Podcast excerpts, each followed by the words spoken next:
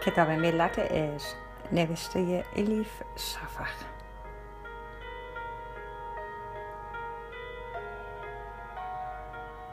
ترجمه ارسلان فسیحی.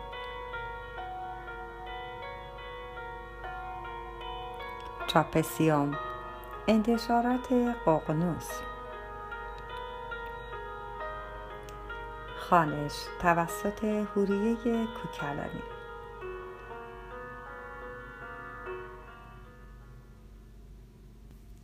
سلطان ولد قونیه زیحجه 643 شمس گفت اینقدر فکر و خیال نکن نگرانی که هیچ کس به آین نیاید. اما نگرانیت بیهوده است.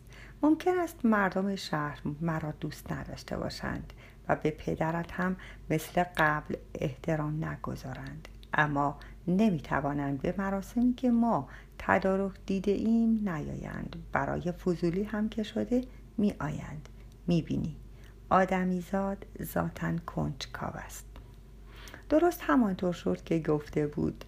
شب آین یک دفعه دیدم اطراف میدان پر از جمعیت شده.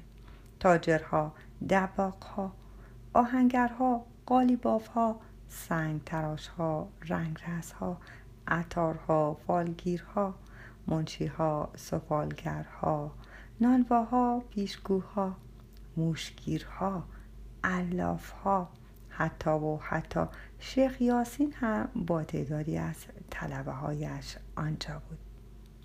وقتی سلطان که خسرو مشاورانش را در ردیف اول جلو دیدم خیالم راحت شد.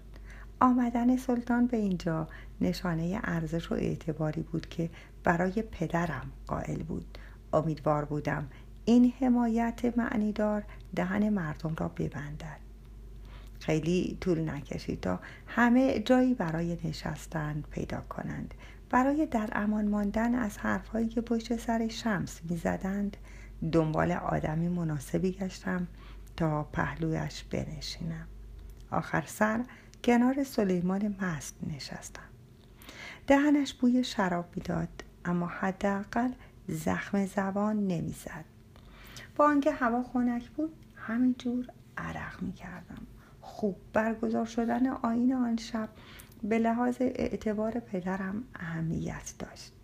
دعا کردم همه کارها خوب پیش برود. اما چون خودم هم درست نمی‌دانستم چه می‌خواهم دعایم هم نامشخص بود.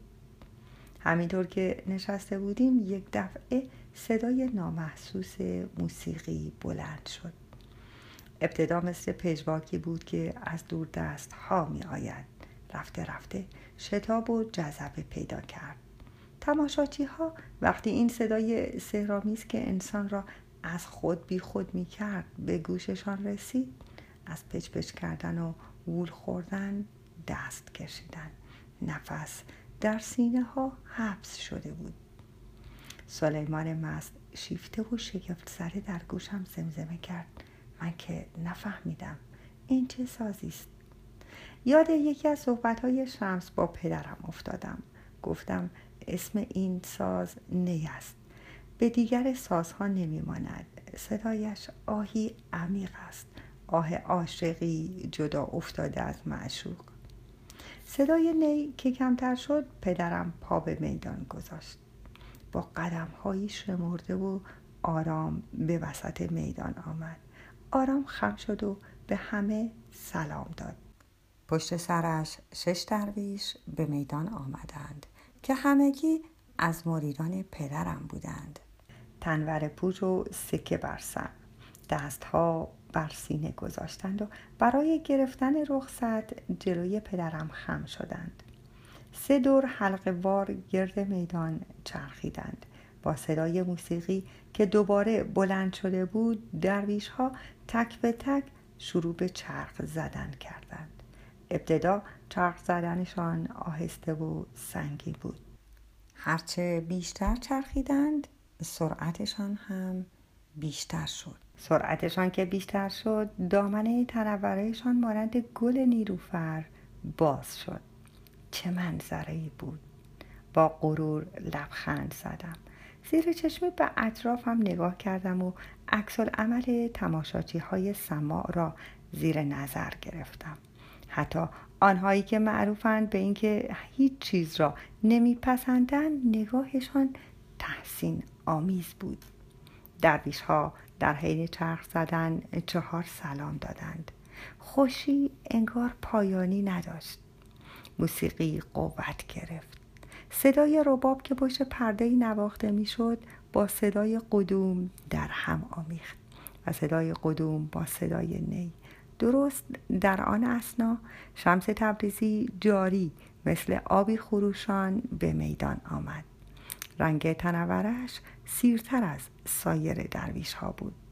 قدش بلندتر از همیشه و تنش ظریفتر به نظر می رسید دستهایش را به دو طرف باز کرده بود.